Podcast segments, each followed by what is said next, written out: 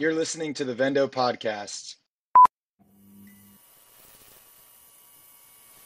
Hi, everybody out there. Uh, this is Yoji Cole, Business Development Manager with Vendo. And today, excited to be talking with Ryan Lewendon. He is a partner in Giannuzzi Lewendon, a firm that helps brands disrupt and transform the CPG industry. So, Ryan, uh, thank you for joining us today. Great to be talking with you. Yeah, thanks for having me, Yoji. Great to be talking to you too. So today, Ryan, we're going to get to know who you are and what really, um, you know, brought you to where you are today. Um, you know, like we were saying before we started the call, you're a lawyer by trade. You help uh, brands with those uh, legal issues that they have um, from, I guess, maybe inception to sale. But um, really wanted to, if you could just give us a little, you know, quick uh, understanding of Giannuzzi Lewendon and how you all help brands, and then we'll dive into uh, you know your personal uh, story. Yeah, absolutely, A- absolutely. Thank you very much. Um, Giannuzzi Lewendon is you know a full service um, firm that works exclusively with disruptive consumer brands. So you know our practice uh, is basically like an inch wide and a mile deep. All we do is work with brands. All we do is work with founders. You know, we don't work with investors, distributors, none of that all of our all of our work and all of our advice is, is formulated that way. And basically you know our, our practice covers uh, kind of three main areas. It's financing and m&a you know we help companies um, you know uh, build their company and sell it. You know we sell about we probably average about 10 to 20 companies sold a year. We do about 100 to 200 rounds of financing through our firm. Um, and those range from um, you know, uh, $100 million rounds of financing to $50 million rounds to $5 million rounds to like a company's initial raise, right? So we are like a real true life cycle firm in that we'll get involved with you early and we're a partner that you don't outgrow all the way, every step of the way through an exit. Um, and, um, and then the other pillar is, so like you raise your money in your fundraise and then you need to spend it to execute on your plan we help you with all the spending, right? So as you hire up manufacturers and distributors and brokers, and um, you hire employees, you need to put your employee incentive plan in together. As you build out your retail locations, you need your commercial leases. Um, as you do sort of your celebrity agreements, and you bring you know manufa- uh, um, advertising partners and PR partners in, we help you do all of that, and it's and all of that stuff is with an eye towards all right, how do you help you solve the problem directly in front of you? But like how do all of these separate things how can you negotiate them and put them in a place where when you go to sell the company or you're going to talk to a sophisticated investor this manufacturing agreement or this celebrity joint venture is an asset to the business and not a detriment or a slowdown or a hang up or, or something that's going to knock your purchase price or or basically not not get you to where you want to be right. so um, you know, in that sense, uh, people really come to us for, you know, the legal work, but also the downstream vision, right? Um, it's a, hey, you know, maybe you're doing a $5 million round of financing now, but you want to know how to set yourself up for success in your $50 million round or your $200 million round or your exit. We help you do both um, because our experience lies in sort of taking you from step, step A and getting you all the step Z. Yeah. Um, Let's and talk then the third, really quick, Ryan, if we could, about that whole experience side of it, uh, which will kind of dive back into you know your your background. I mean, when you were a kid and you uh, you know you were uh, watching TV. I know. Remember, I'm going to date myself here, but when I was a kid, I loved watching um, L.A. Law and all of that stuff. So I. I don't know if, if, if, at that point in time you were like, man, I, I want to be a lawyer, and then and this is exactly what you wanted to do. But how did you how did you get into this? Yeah, you know, I, I come from a family of lawyers. Um, okay. My dad's a lawyer. My brother's a lawyer. Um, so it was always in my family. Um, and, you know, I had an inkling that I wanted to go into law, like in college, but I wasn't totally sure. I was I was actually a molecular and cellular biology major. Wow. I um I, I at first I wanted to be a surgeon. I realized I didn't like dissecting people. Then I wanted to go in genetics, and uh, spent a summer in a lab and realized I wanted to do something sort of more interactive and and you know facing with people. Um, and then I ended up running a bar in, in college in New Orleans in Tulane. And when I was there, I really started to see like how people were starting to gravitate towards like more artisanal brands, more unique brands, how people, how New Orleans was developing this like, you know, sort of cocktail sort of um, culture where people were coming out with new spirits. And, and I was seeing how people were like drawing to them at the bar. And I really started to see, well, you know, like brands and, and sort of more niche things and health and wellness is something that's coming along. So, you know, I knew I wanted to do something there. Um, you know, from from running the bar, I, I took my LSAT and went to law school and kind of always knew I wanted to do something transactional, corporate. I knew I wanted to do something in business. I knew I wanted to do something with sort of like emerging brands and industries. Um, and you know, when I when I graduated and I met Nick, um, I realized like the practice he was building was perfect. Right?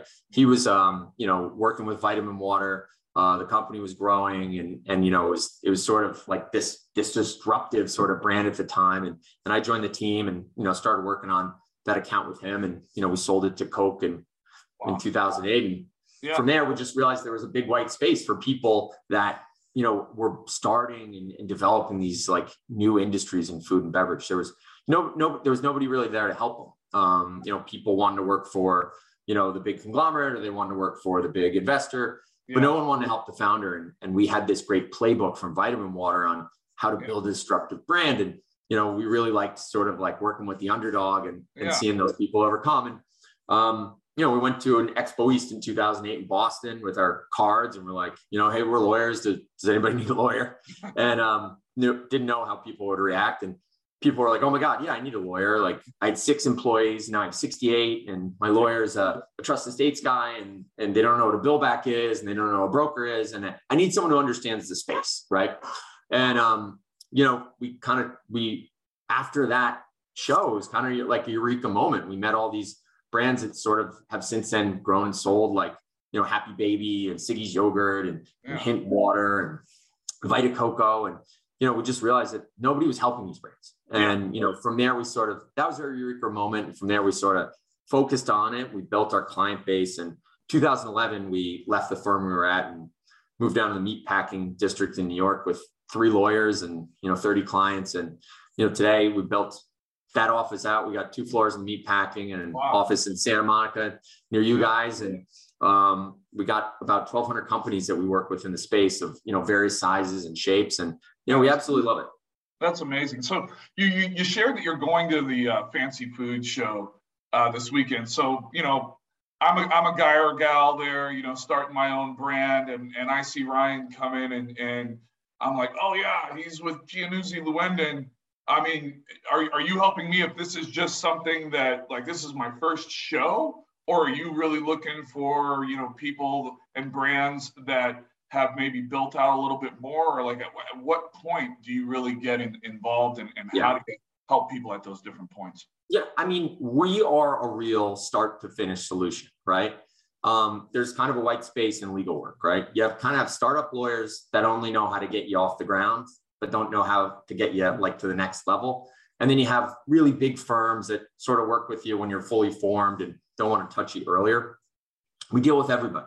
Um, you know, I love speaking to entrepreneurs who are just starting their business. You know, I love being part of that. I love helping to give them and give advice. It's honestly, you know, the relationships with the clients that I've had for six, seven, eight years and seeing them sort of grow. It's the most rewarding part of my practice. Yeah. Um, we love working with the mature companies too. And, you know, there's lots of brands that come to us when they're more fully formed with lots of problems we can solve for them. But honestly, the like the really rewarding part of this, this job is when you're working with someone, the product hasn't even been out yet, and you kind of help them, you see it come on the shelves, you see it grow, national distribution, you help them sort of bring your strategic partner in, just being along the way for that ride.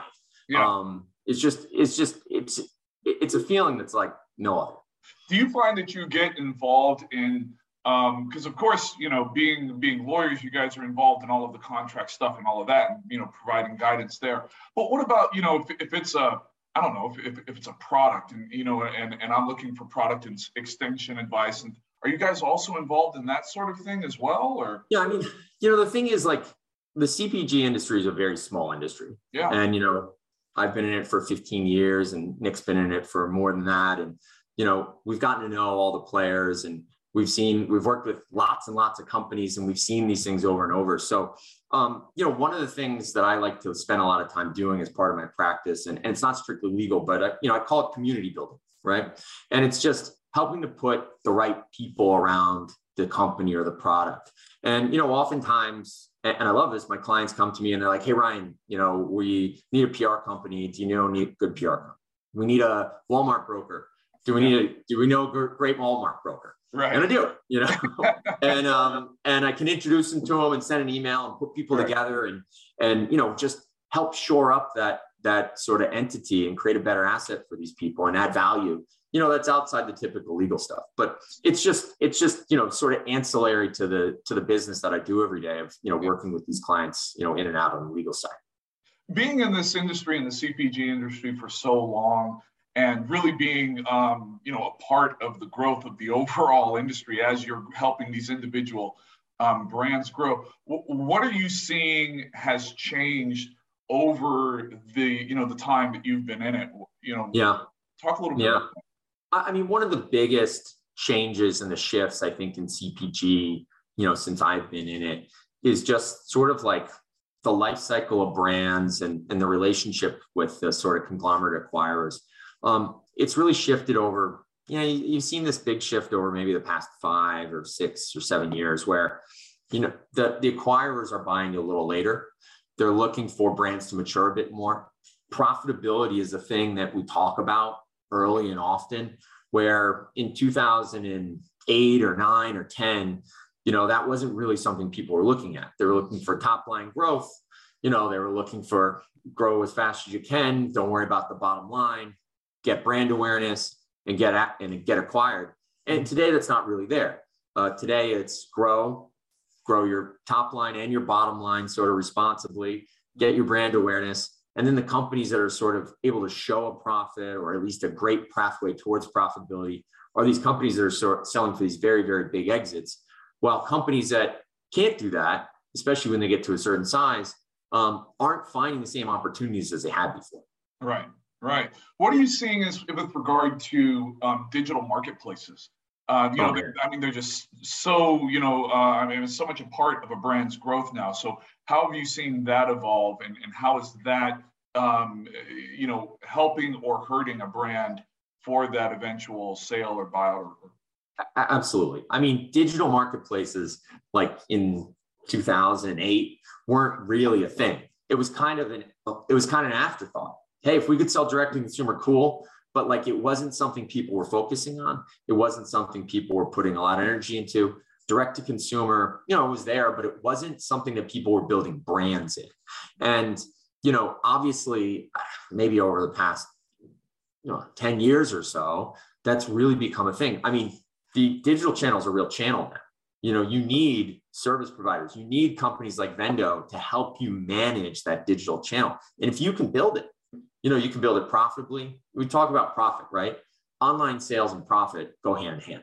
Right. Because you make more money selling direct to consumer than you do, you know, through the bureaucracy of the sort of retail channel. So, um, you know, the infrastructure that's come up, uh, I mean, has been a has been a reaction to I think that trend as well. Mm-hmm. But you know, just the the artistry and the care and the efforts that need to go in digital channels now in order to sort of build a brand um, did not exist right. you know, in the early 2000s.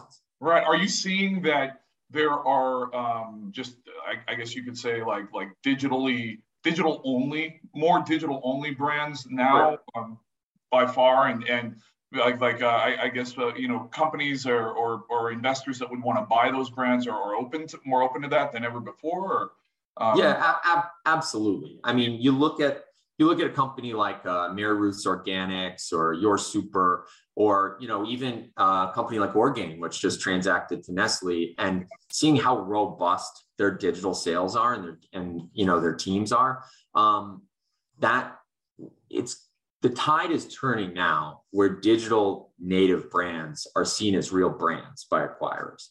I would say that 10 years ago, that wasn't the case. Um, yeah. If you're selling online and you weren't in a store, you know, people are like, people didn't understand the sales data if it wasn't coming from if your if your top like you know customers were sort of were sort of so spread out. You needed five customers, and it was like Whole Foods, Walmart, Target, right? And now it's now it's different. People have come to understand that. People have come to understand that you know digitally native brands are brands, and you are starting to see um, you know the big players uh, turn to those companies and um, and acquire them you know, in addition to all the companies like, you know, Thrasio's out there that are, you know, buying these native brands and sort of aggregate. Yeah, yeah, for sure. Um, how has uh, Giannuzzi um, shifted as a result of that? And, uh, you know, internally, I'm, I'm sure you guys have, have shifted in some way, shape, or form for that. But what are you seeing on the horizon that um, brands and, and founders need to be aware of? Yeah, I mean, a lot has shifted. So, I mean, for our work, um, you know, it the work itself has shifted. Some of the some of the nuts and bolts about putting together some of these brands uh, has changed in terms of the operations and where they're sort of putting their efforts, um, where they're allocating their funds. Um, you know, for us on the contractual side, you know, doing deals with online brokers as, as well as sort of retail brokers or or putting more efforts into some of these um, these players that you need to to put in place in order to sort of do your online sales these days. But I would say that for companies today, first of all, you know, you have to treat the digital channel like a real channel. It's it's a real channel in commerce. Uh, you have to put you know people on it, and you have to support it, and you have to nurture it. Um, and then, you know, there's a lot of things. There's tax implications, you know, selling on Amazon and where you're doing situs and, and sort of where those sales are and whether you know sales tax in, you know, Arkansas or not right. is a whole issue that is an issue that the IRS is sort of is sort of working itself through as we speak. Uh, right. Uh, just because you know digital sales have just become you know so like so much more prevalent in society.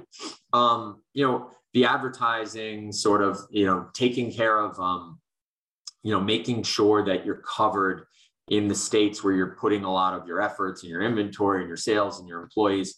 Um, that's become a little bit more uh, you've had to juggle that a little bit more because now people are a little bit more spread out um, than they were when they were just using sort of uh, outsourced sales um, you know across the country.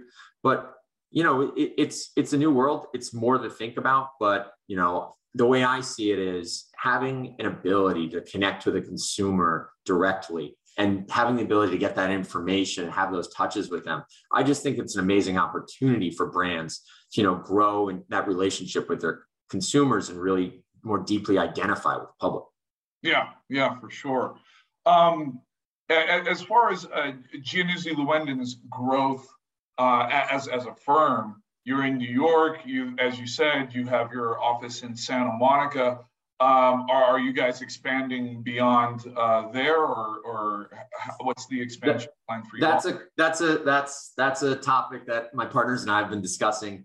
Um, but but yeah, um, you know, we've got you know we've got uh, our client base is all over the country and you know outside the country as well. Yeah. Um, you know, New York is obviously a hub for us. It's home. LA is, you know, I'd say we've got a couple hundred clients in that area. Um, you know, Texas, Colorado, the hubs of sort of, you know, the better for you areas. You know, if if we were talking three years ago, I might have never said Miami, but you know, today right. Miami's becoming its own sort of CPG hub. Mm-hmm. Um, you know, we want to be where our where our clients are. Um, you know, I think obviously in digital age, you can operate remotely. You can operate from these places. But um, you know, um, yeah, I do think that you know the future of Giannuzzi Lewendon is having more people in more of these areas. Yeah. Um, we, we, look, we love this industry. We love the people in it. You know, most of my best friends are in this industry. The people I spend all my time with, um, and we want to be around. For sure, Ryan, is there um, any, anything that um, I haven't asked that uh, just would you, you think would be really helpful or insightful for for the audience out there of uh, CPG founders and executives? Um, anything at all? No, that's a that's a great question.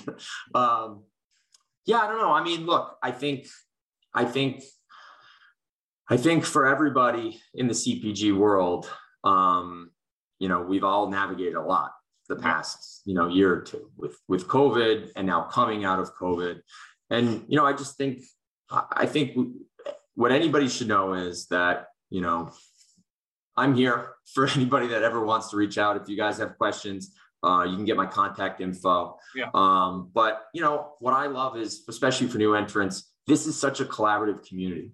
Um, it's been a rough road, especially for somebody that tried to start a business in 2019 or 2020. Um, it's a very collaborative community. People are willing to help. You probably haven't seen the trade shows. You know they're opening back up. Right. Yoji, I said I'm, I'm going to Fancy Food Sunday, but you know we have Expo West coming up, and you know, I think it's going to be great to for everybody to be reminded of what a great community this is, how yeah. collaborative and eager to help well each other we all are. Yeah, for sure, for sure. Um, you, you mentioned something that I should have asked earlier, but you were talking about, uh, you know, of course, COVID. Uh, I mean, hey, it's it's why I'm working from home uh, uh too. Still, um, you know, unintended uh, benefit there. But as far as uh, you know, just how you have seen, has has it has it changed um, you know the, the financing of, of, of brands the investment in brands have you seen that or and did it did it do it in a negative way? Are you seeing it turn or what, what did you see there? Yeah yeah yeah. I mean i'd say 2020 um, was an interesting year. You know like kind of the big financing still happened. Um, you know you kind of saw a feast or famine. Like there were a lot of transactions that happened with companies that were kind of struggling and you know they transacted for not a lot of money but they changed hands yeah. um, i think it's sort of you know the the well dried up for them uh, the companies that were doing great that had great metrics you know that were like really you know premier they still transacted and had great multiples yeah. um, you know vital protein sold in covid and, and had yeah. a great exit um, and, and then you know as as time went on i think people got used to you know getting to know each other over zooms right? Like yeah. in 2019 if you asked an investor will i invest in a company where i've never met the founder in person? Uh, i think you know 10 and 10 would say no. Yeah. Today maybe like you know maybe 7 to 10 would say no but there are people that have adapted to it. Yeah. um, and, it, and it's continued. Um, our, our practice on the finance side has has honestly not slowed down. Um, you know there was a blip there for a couple months when when everything shut down but you know what's great about this community is it's resilient and it's dynamic and it's disruptive and it's innovative and people reacted and people pivoted and you know um, a lot of people had great years and found ways to you know found ways to sort of manage the storm and what's great thing about the better for you community is you know we're health and wellness focused right yeah. and yeah. you know um, they were doing something out there that was helping people and it was something that people were looking for so um, no the, the financing the financing side of things um, has has has stayed steady has been strong and you know um, I, I can i think it's going to continue to stay that way excellent ryan um, thank you so much uh, folks again we've been speaking with Ryan Lewendon, partner of the Giannuzzi Lewendon Group. Thank you so much for your time, Ryan. Yoji, great speaking to you. I'll talk to you later. All right.